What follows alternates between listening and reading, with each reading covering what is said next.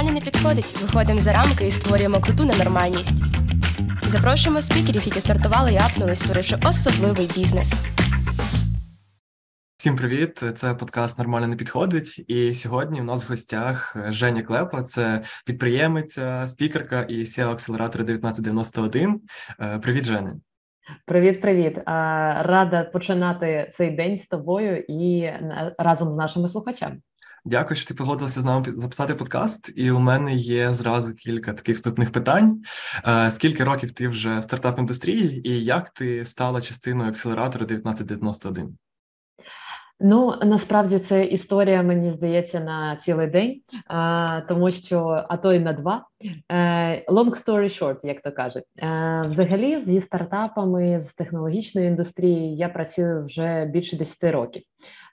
Починала я з бізнесу класичного, з е, таких корпоративних більше е, співробітництв кооперацій. Тому е, зі стартапами я все ж таки фокусуюся останні 8 років, якщо дуже точно зробити так. А стосовно того, як я опинилася і з 1991 з цією командою стала керівницею акселератору. Це історія, яка про меч, і про меч не тільки е, такий. Е, Технологічно е, робочий, оскільки ще й продушевний, uh-huh. тому що е, у мене були свої бізнес-проєкти, і не тільки в Україні, а й за кордоном. І е, коли з засновниками з Денисом та Віктором ми були знайомі до цього і працювали по моїх проєктах також. Як партнери, а, і коли я почула взагалі про таку якби можливість, про те, що uh-huh. їм потрібно а, зараз налагодити там процеси, вони намагаються розширюватися, масштабувати. Тоді ще був е, саме інкубатор. То звісно, я недовго думала, і е, це було uh-huh. для мене якимсь таким і душевним, і робочим потоком, тому що я знала наскільки це важливо для не тільки стартапів е, в Україні, а й для самої країни країни в цілому, адже оцей е, контекст і спрямування на соціально важливі і е, імпакт-тек проєкти він був з самого початку. Тому для мене це було взагалі такою аддушений. Супер, дуже класно. Е, слухай, оскільки ми вже зговорили от про акселератори, інкубатори, то цікаво почути, чим вони відрізняються, тому що є багато стартаперів, які ніби займаються стартапами, але не розуміють, в чому різниця між акселератором і інкубатором. Е, тому ну таке питання для наших слухачів: е, в чому власне різниця, і які можливості надає саме от акселерація? Ну насправді е, тут все просто, тому що якщо ми говоримо про слово інкубатор, воно одразу асоціюється з. Мабуть, такою е, досить нетехнологічною сферою, там з агросектором, якимось. Та, та, та. і в принципі воно щось подібне, тому що е, інкубатори працюють з ранніми ідеями. Тобто може бути недоформована команда, е, може бути недоформована ідея, ще немає прототипу, немає самого продукту взагалі. І це ранній ранній етап, коли е, в першу чергу потрібно провалідувати гіпотези і взагалі е, попрацювати з тим, чи правильно сформовано. Ідеологічно і концептуально запит або uh-huh. проблему, яку вирішує команда. Акселератори ж працюють з трошки е, іншою стадією проєктів. Вже є команда. Так, можливо, там не вистачає якихось е, членів команди, але вже скоріше для масштабування в якихось інших е, е, моментах. І друге, це у них є вже прототип, або, хоча б е, ну, хоча б я б сказала, прототип, а, або навіть MVP, тобто мінімально життєздатний продукт. Тобто, що це означає? Означає, що є що тестити, вже є навіть скоріш за все клієнти. А інколи це проєкти, у яких навіть клієнти не просто є, а у них активні продажі але є запит на вихід на новий ринок, і оце вже акселератор працює з такими стартапами. Тобто тут питання скоріше в стадії і в запиті. Він більш сформований, точковий у акселераторі, коли команда. А коли інкубація, це такий покрокова історія для перевірки і становлення е, самого продукту. Угу. Тобто, краще, якщо у мене тільки з'являється ідея, то піти в інкубацію, протестити її, розвити, а в акселераторі ти вже коли є певний traction, ти розумієш, що ти хочеш від цього життя, на який ринок і хто твій клієнт. Uh, exactly.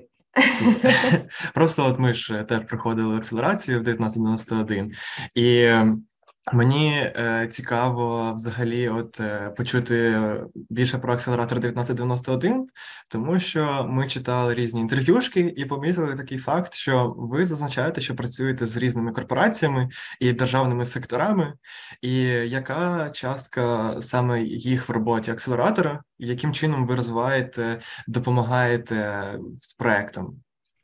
Е, ну тут е, є кілька моментів. Е, взагалі, коли ми говоримо про е, інших стейкхолдерів, назвемо uh-huh. їх так, е, вони беруть участь у програмах е, у різних програмах.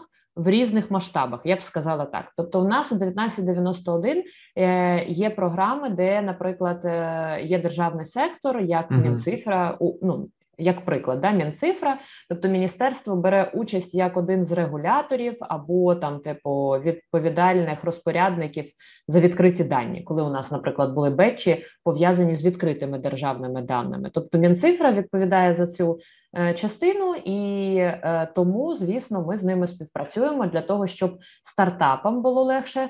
Е, реалізовувати свої сервіси і продукти, і це було швидше, назвемо це так. Тобто напряму з тим, хто за це якби відповідає в країні. Якщо ми говоримо про корпорації, так само е, є корпорації, з якими ми співпрацюємо, наприклад, точково під запит, да, там партнерські. Тобто у продукта є запит на там телеком компанії, да, або їх е, сервіс сам пов'язаний з цією цільовою аудиторією, то ми можемо запропонувати тестування, наприклад, цього продукту е, у компанії для того, щоб запустити пілот, або там ментори цієї компанії, ну точніше, співробітники C-level, вони стану, стають менторами. Uh-huh. Е, Є інший формат. Це коли, наприклад, е, та сама компанія стає взагалі лідом, ну в якомусь сенсі самої програми. Тобто, у нас там були, наприклад, е, фінтек-програми, вони були дуже нішеві. Пов'язані з там open банкінгом або щось такого плану, то тоді, наприклад, компанія виступала одним з основних партнерів. Ми розробляли рішення на їх в їх інфраструктурі, uh-huh. в першу чергу під їх запит і інтегрували стартапи всередині їхньої всієї системи, не тільки в Україні, до речі, але й там за кордоном, якщо ми беремо один з таких прикладів, OTP банк. Да? А, І звісно, в цій програмі теж був регулятор, тому що там фінансовий сектор він теж важливий. Там у нас був Нацбанк України.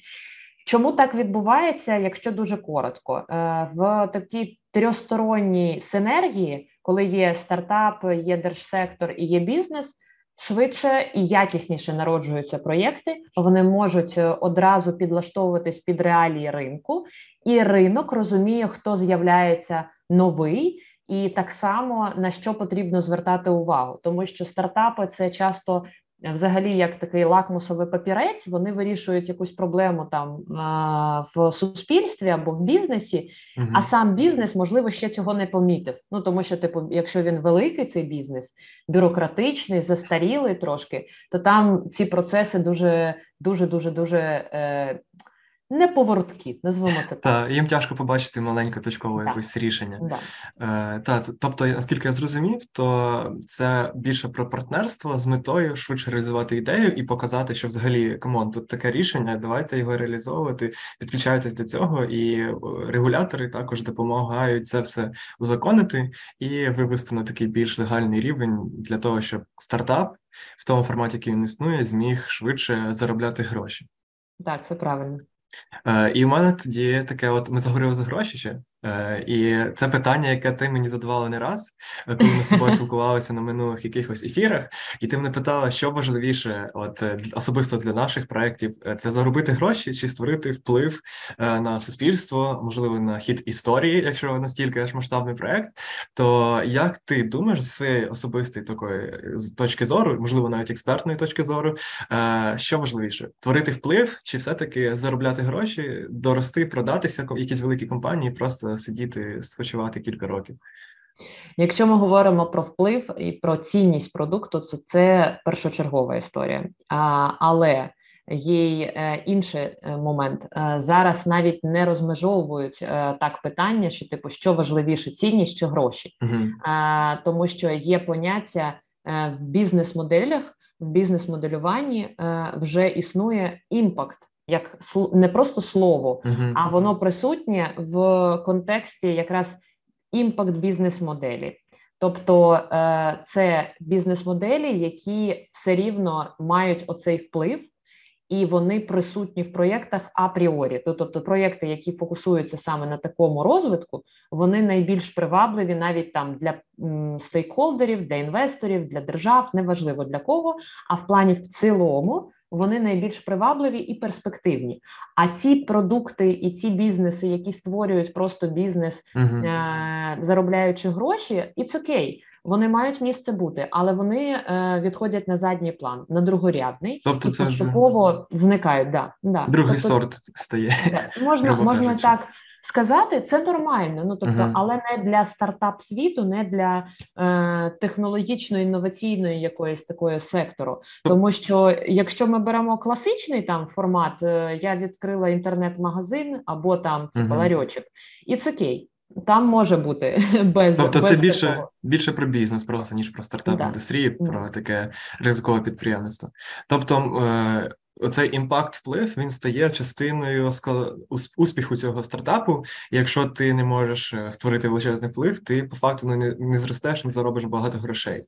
Е, і яким ми ще можемо з тобою виокремити такі фактори розвитку стартапу, щоб е, молоді підприємці, які нас слухають, студенти, які хочуть реалізовувати свої ідеї, звертали на це увагу в першу чергу при розвитку своєї ідеї. Е, Однозначно, це скоріше про не стільки про продукт, да, про його створення, скільки про внутрішньокомандні якісь е, речі, наприклад, про е, швидкість взагалі. Е, Як якість розвитку, тому що швидко змінювати ту саму бізнес-модель, те, що називається півот робити. Да? Якщо, наприклад, ви зайшли в глухий кут як команда, е, це нормально, це не значить, що вам потрібно е, попрощатися одне з одним, всім помахати ручкою і е. Ні, це значить, що просто ви можете трансформувати свою ідею або якусь її частину під нові реалії, під е, ті е, вже запити, які ви бачите, які перевірені з вашими клієнтами, і так далі. І от тут потрібна реальна швидкість, тобто це потрібно робити одразу. Е, Це дуже гарна якість. Ті, хто місяцями або й навіть роками буває. е, дов- Довбають одну й ту саму ідею, і навіть якщо в них є якийсь там невеличкий попит, Мгм. це ще не означає успіх. Тому е, це один з моментів, на який потрібно звертати увагу. Ще один момент, е, який потрібно звертати е, на це увагу, це звісно, ви взагалі питання е, фінансів як не банально, але Так. питання фінансів в плані контролю і планування, тобто думати про це з самого початку. Е, Думати про це з самого початку роз'ясню в якому сенсі коротко, тому що є стартапи, які е, настільки спочатку про це думають, що е, приходять і одразу кажуть: е, нам потрібен інвестор, і ми хочемо 500 тисяч доларів. А ти їм, ну типу, а під що? А вони навіть на це не можуть відповісти. У них нічого немає, немає продукту. Тобто вони хочуть 500 тисяч доларів для того, щоб щось створити, і це щось навіть не перевірене ніяким Мгм. чином. Е, Оце неправильно думати про гроші з, самого початку. З самого початку я мала на увазі, коли ви все рівно маєте вже якийсь перевірений, заапрувлений кимось е, прототип або MVP, і ви починаєте вже рахувати, планувати свою фінансову стратегію. Є у вас песимістичний якийсь сценарій, можливо, є реалістичний сценарій. Скільки вам потрібно для самоокупності, скільки вам потрібно для виходу на нові ринки, і так далі. І от тоді е, ви маєте змогу чітко вибудувати е, свій роудмеп, свій шлях, яким чином ви рухаєтесь, і з якою знову ж таки швидкістю. Мгм. Е, тобто, якщо коротко, то головний фактор, крім впливу, у нас залишається гнучкість і швидкість. І як казав один спікер на вашій акселераційній програмі, не пам'ятаю хто, але е, що стартап він має бути як автомобіль на дорозі, е, їхати швидко, але при цьому обминати всі ями і в випадку чого змінювати свій маршрут для того, щоб рухатися далі, не застрягаючи на якійсь там проблемі, ямі. І останній момент це регулювати свої гроші, розуміти навіщо навіщо вони тобі, як би це ну банально не звучало, але ти маєш розуміти, навіщо це? Бо е, багато студентів, коли вони чують про стартап індустрію, вони думають, що спочатку тобі дають гроші, а потім ти думаєш, куди я буду витрачати їх, е, яку ідею мені придумати. Але на жаль, е, так не працює здебільшого. Тобі потрібно спочатку протестити ідею, протестити рішення, зрозуміти, чи воно взагалі працює, а потім вже структуризовано просити гроші. Правильно, так? Правильно, так. І е, знати ще й в кого їх просити. Так.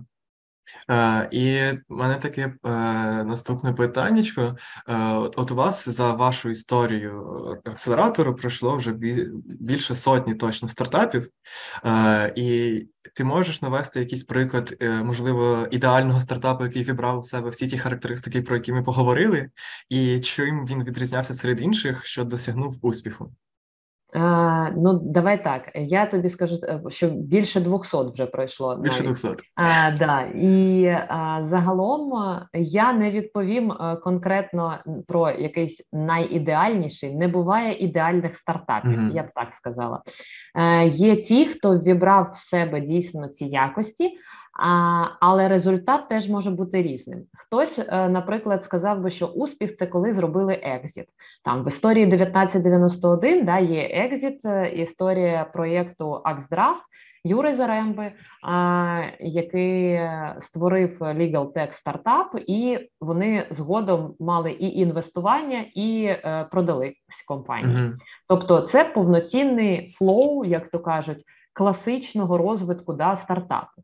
Але е, хтось може говорити про те, що це теж е, ну, хороший знак, але успіхом може бути і поганий результат. Ну тобто, коли команда uh-huh. розпалася і зрозуміла, які сильні сторони у кого є. Тобто, в найпершому бетчі, наприклад, 1991, була така команда, е, яка е, створювала е, для смарт Home такого. Напівенергетичного контролю там сервіс, і е, якби цей стартап довго розвивався, ніби успішно розвивався, піднімав гроші, виходив на наступні якісь е, ринки, тому що в Україні це було не на часі, і всі пророкували їм нереальний успіх в плані там розвитку якраз майбутнього як бізнесу але вони е, через кілька років зрозуміли, що вони не вивозять. Тобто ці гроші, які вони е, отримали від інвесторів, е, їх е, ну не те, щоб недостатньо, а скоріше питання в тому, що налагодити виробництво масове е, його складніше, і цей запит у ринку він специфічний і під потрібно там підлаштовуватися, бо у них була і хардова частина, і софтова частина. Е, І в результаті е, вони е, кілька років тому сказали, що типу так, окей, ми збанкрутували, і ми не будемо далі розвивати свій продукт взагалі ні в якому вигляді. В процесі вони півотились кілька разів теж. В цій команді це просто incredible які люди. Ну тобто там золота команда, і окремо ці люди працюють зараз в різних корпораціях і розвивають різні сектори вже бізнесу, технологічного, звісно. Uh-huh. Хтось пішов розвивати телеком компанії, хтось пішов розвивати е, в напрямі там кіберу е, і так далі. І це теж я вважаю успіхом. І це теж гла, е, класна історія про те, що вібрали все, що можна в рамках інкубаційної програми, тому що вони намагалися дійсно. У них були інвестиції, у них е, були півоти, е, вони трансформували, вони відкликалися на запити і зробили вчасно і е, влучно свій вибір. Вони зізналися, що типу окей, нам далі в такому вигляді не йти, і це теж круто. Угу. Тобто успіх він може бути у кожного по-різному, але так. оця база, яку дає акселератор, він може допомогти там визначити будь-які проблеми залишатися на плаву в тому вигляді, як ви собі самі вирішуєте, і весь час бути е, на часі. Тобто у стартап індустрії важливо бути на часі, тому що якщо ти е, не актуальний, то дуже тяжко довести суть проблеми, яку ти вирішуєш. І у мене е, така от коротенька історія, що зараз під час повномасштабної війни дуже багато стартапів, багато підприємців або закрилися, е, або переформатувалися і. Е, можливо, ти знаєш, як зараз е, взагалі з стартап індустрією, тому що я чув не один раз, що десятки стартапів просто не готові розвиватися далі. Кожен там думає особисто з учасників команди, як жити, на що проживати, і як взагалі з стартапами зараз, як швидко вони розвиваються. Ну, ми можемо взагалі тут зробити для слухачів наших як же, посилання там під, та, да, та, в описі. В описі буде посилання. Да. Посилання на кілька досліджень, які були зроблені не раз вже за е, війну. Ну тобто, там були декілька ітерацій на початку війни. Е, зараз, е, от на початку осені, теж було дослідження саме серед стартапів українських, як вони себе якби почувають. Е, тому деталі точно можна буде вивчити, і всі, хто uh-huh. захочуть, е, можуть е, це все почитати, подивитися аналітично. Прямо uh-huh. якщо коротко, скажу так. Стартапи є, нікуди вони не ділися. Звісно, частина стартапів, я маю на увазі самих команд.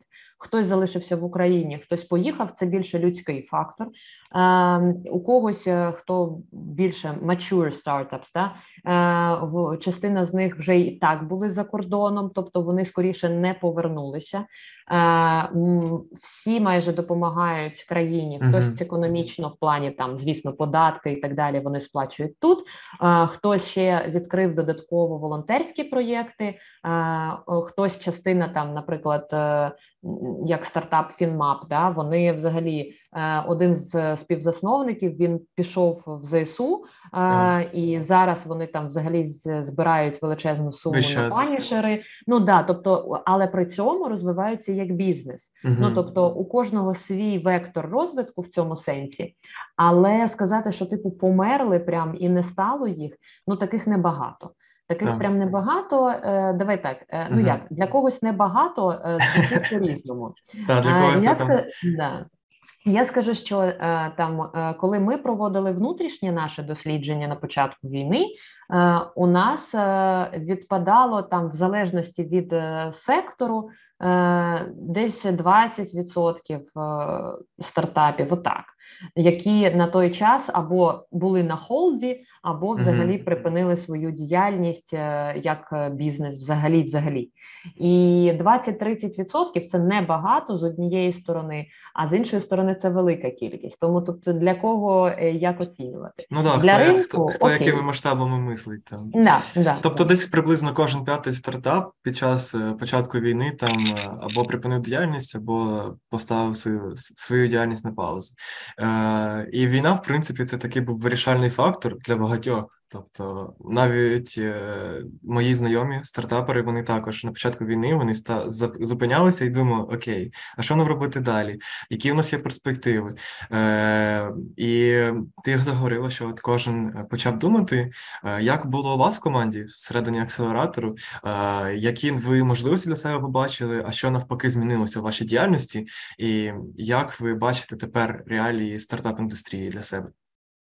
Е, в нашій команді е, сталося два моменти: один хороший, інший поганий. І це було як е, таким бустом для змін, uh-huh. ну остаточним.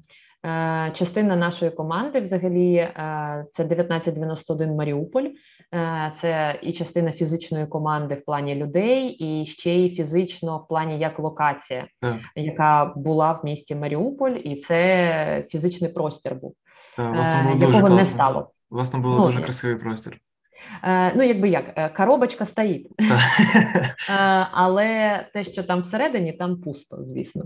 Е, і те, що наш фокус був на саппорт, звісно, команди. Всі розуміють, що таке, що відбувалося в Маріуполі, і, на жаль, це якби погана новина.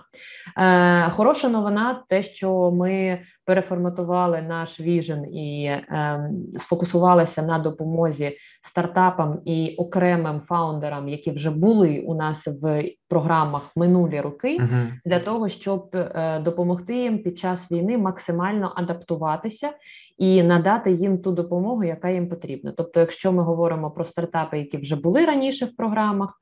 Е, фаундери і ці команди могли отримати якісь консультації, е, навіть якщо ми говоримо там не про де отримати фінансування, а навіть формату, е, як правильно реструктуризувати.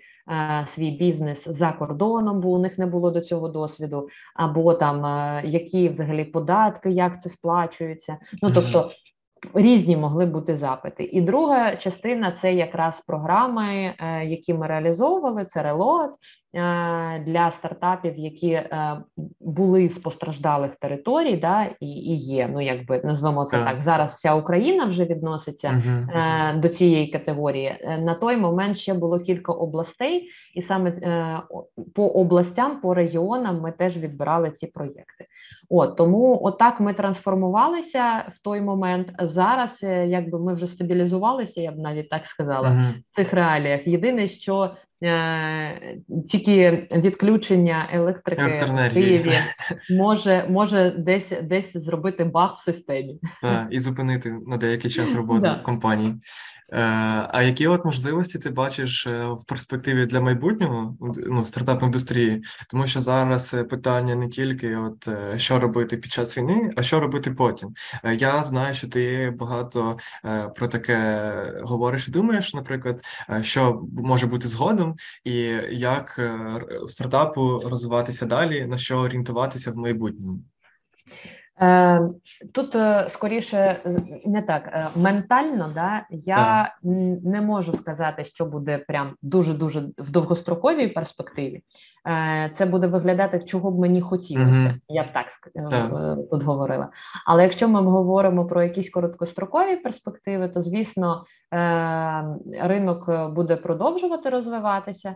Е, спільнота навпаки вже набагато сильніша. Вона і так була у нас в Україні дуже сильна, але вона ще стає сильнішою, і е, кооперації всередині вони стають більш якісними. Тобто раніше багато хто е, один одного все рівно сприймав в першу чергу як конкуренців.